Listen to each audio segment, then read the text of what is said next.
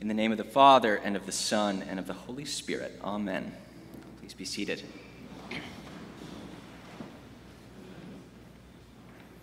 Ten years ago, back in 2012, the writer Tim Kreider published a widely shared op ed in the New York Times called The Busy Trap, which, with humor and a lot of candor, called everybody out on our collective need for nonstop action as a way of justifying ourselves. This was when the only acceptable answer to the question, How are you doing? was busy, or better yet, crazy busy. And then response to that was, Well, that's a good problem to have. And this is what everybody said. And he said that that answer, busy, crazy busy, uh, was a boast disguised as a complaint, which served as a kind of existential reassurance, a hedge against emptiness. And the article, it took off like wildfire, deeply resonated with the American public. But now, 10 years later, two years into a pandemic, the Times asked Tim Kreider to reflect on what's changed. And this is what he said A decade later, people aren't trying to sell busyness as a virtue anymore, not even to themselves. Of course, everyone is still busy, worse than busy, exhausted, too wiped at the end of the day to do more than stress eat, binge watch, and doom scroll on your phone. But no one's calling it anything other than what it is anymore an endless, frantic hamster wheel for survival. Welcome to Christ Church, right? What a great message to start off your Sunday morning. Uh, I'm not going to leave us there, thankfully. Enter this passage from Luke, this famous encounter Jesus has with two sisters, Martha and Mary. And let's just revisit it. Let's set the scene. Jesus goes into a village where he meets Martha first. She's on the lookout.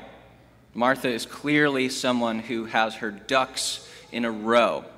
It states that it was Martha who was the one to welcome Jesus into her home. And she's the hostess with the mostest. And she is there at the train station on time to pick Jesus up. She takes his bags, hands him an iced latte, asks him how his trip was. They get back to her house, they walk inside. She says, You must be exhausted. I'm prepping some gazpacho and some mint tea in the kitchen. Put your feet up. I'll be with you just as soon as I'm able. So, uh, so far, everything's going swimmingly, right? Martha is hosting this distinguished guest.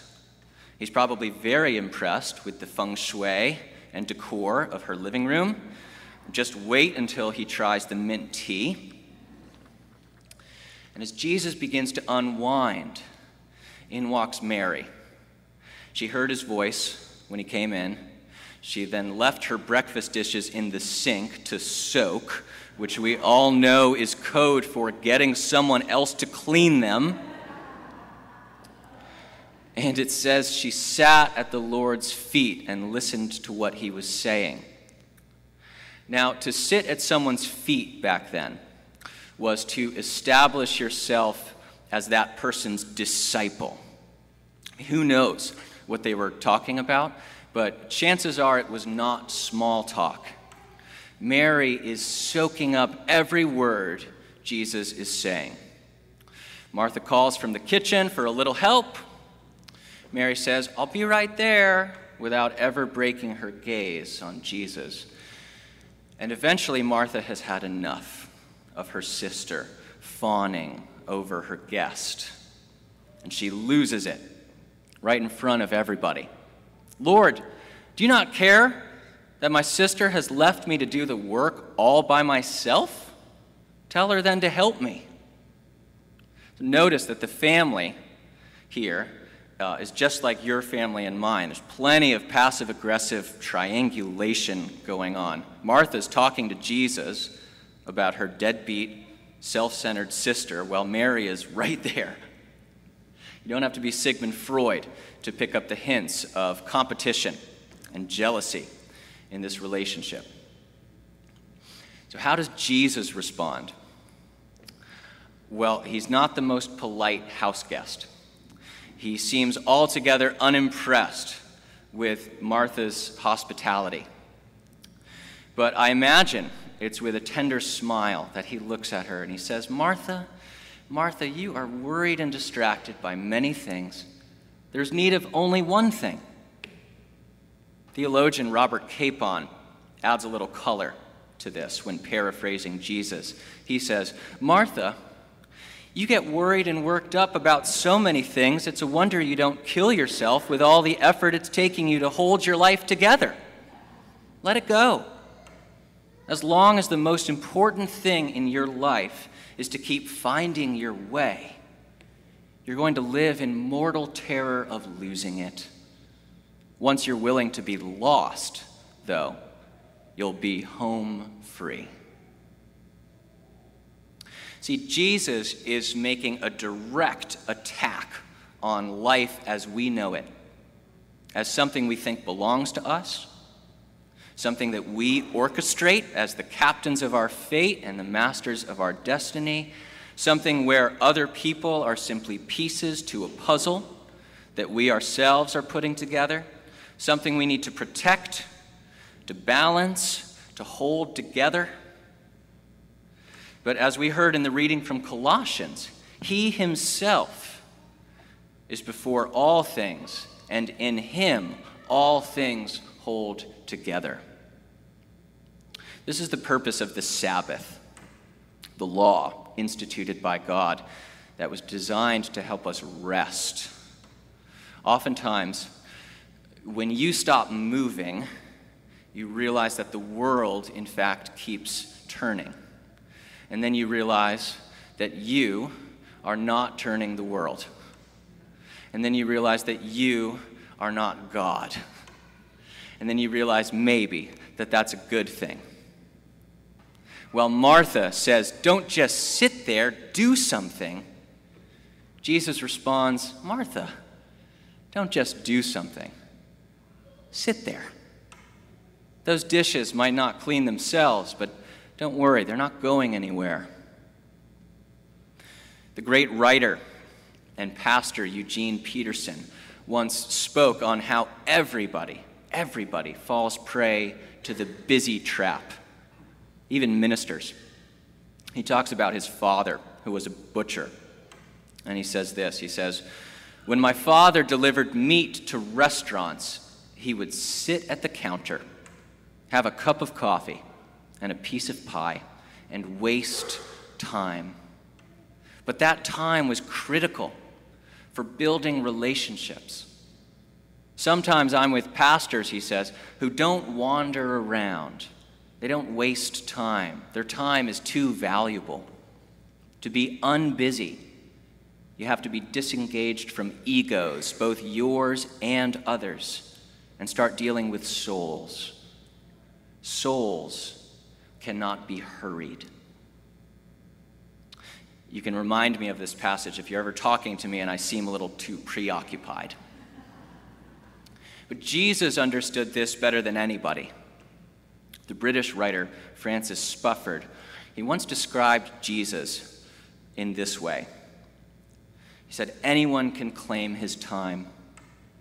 And when someone does, whatever their reason is, he speaks to them as if nothing else were going on in the wide world but he and they talking. All his conversations seem to be personal. He appears to be fully focused on the particular indi- individual in front of him. They matter. They matter in themselves. They are not a means to an end. Each person in front of Jesus is for that moment the one missing sheep. At this particular moment, it's Mary. at any other particular moment. It's you. So, what does this mean for you in your actual life? As Tim Kreider said, most people feel like they have no choice in the matter of being busy or not. It's just the way life is. Life is full of things you'd rather not do run errands, fold clothes, put IKEA furniture together. You fill in the blank. But the conventional, and I think misguided, moral of the story that we often take away here is, is plain and simple stop being so busy, quit being so distracted, get off your phone.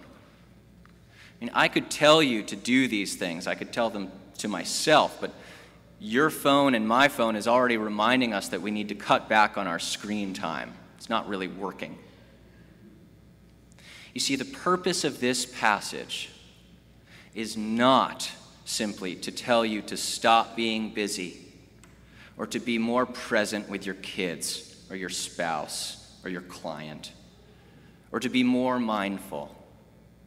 Meditation is a booming industry right now for good reason. It's a good thing. It helps us because we're burned out. We are longing for an escape from the noise silence and stillness are often the gateways to self awareness, humility, and healing. But this passage goes a step further. The solution here, the answer, is not just some abstract form of inner peace, it's the peace of Christ. The rest we're talking about, the peace that passes understanding that you and I both long for. That rest is connected directly to a relationship. Mary might come off here as the hero of the story or the good example, but it, it's not because she's more pious or more spiritual. She's not sitting in a field by herself, in tune with everything. Rather, she's sitting at the feet of someone who has something to say to her.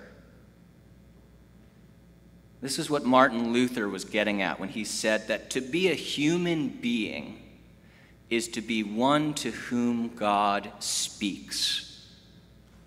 That's what it means to be a person. To be one to whom God speaks a direct word. And now that we've finally taken a brief moment to listen, what do we hear him say?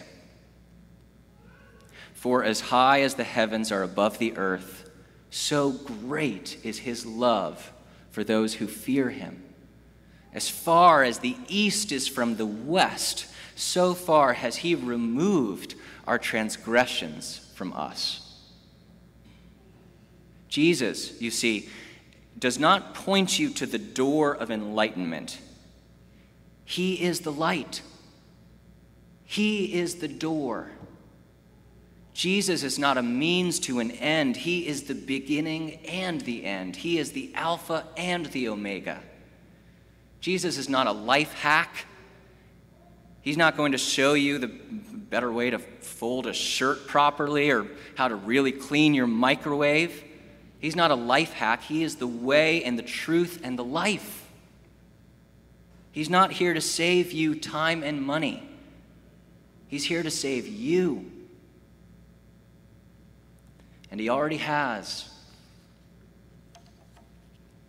The beauty and simplicity of this gospel in a world that is moving at warp speed is what is most needful and the hardest to believe.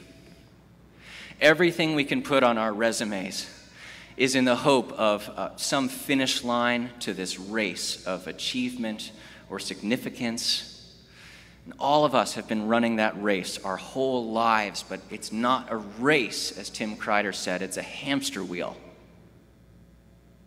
And people are killing themselves on it.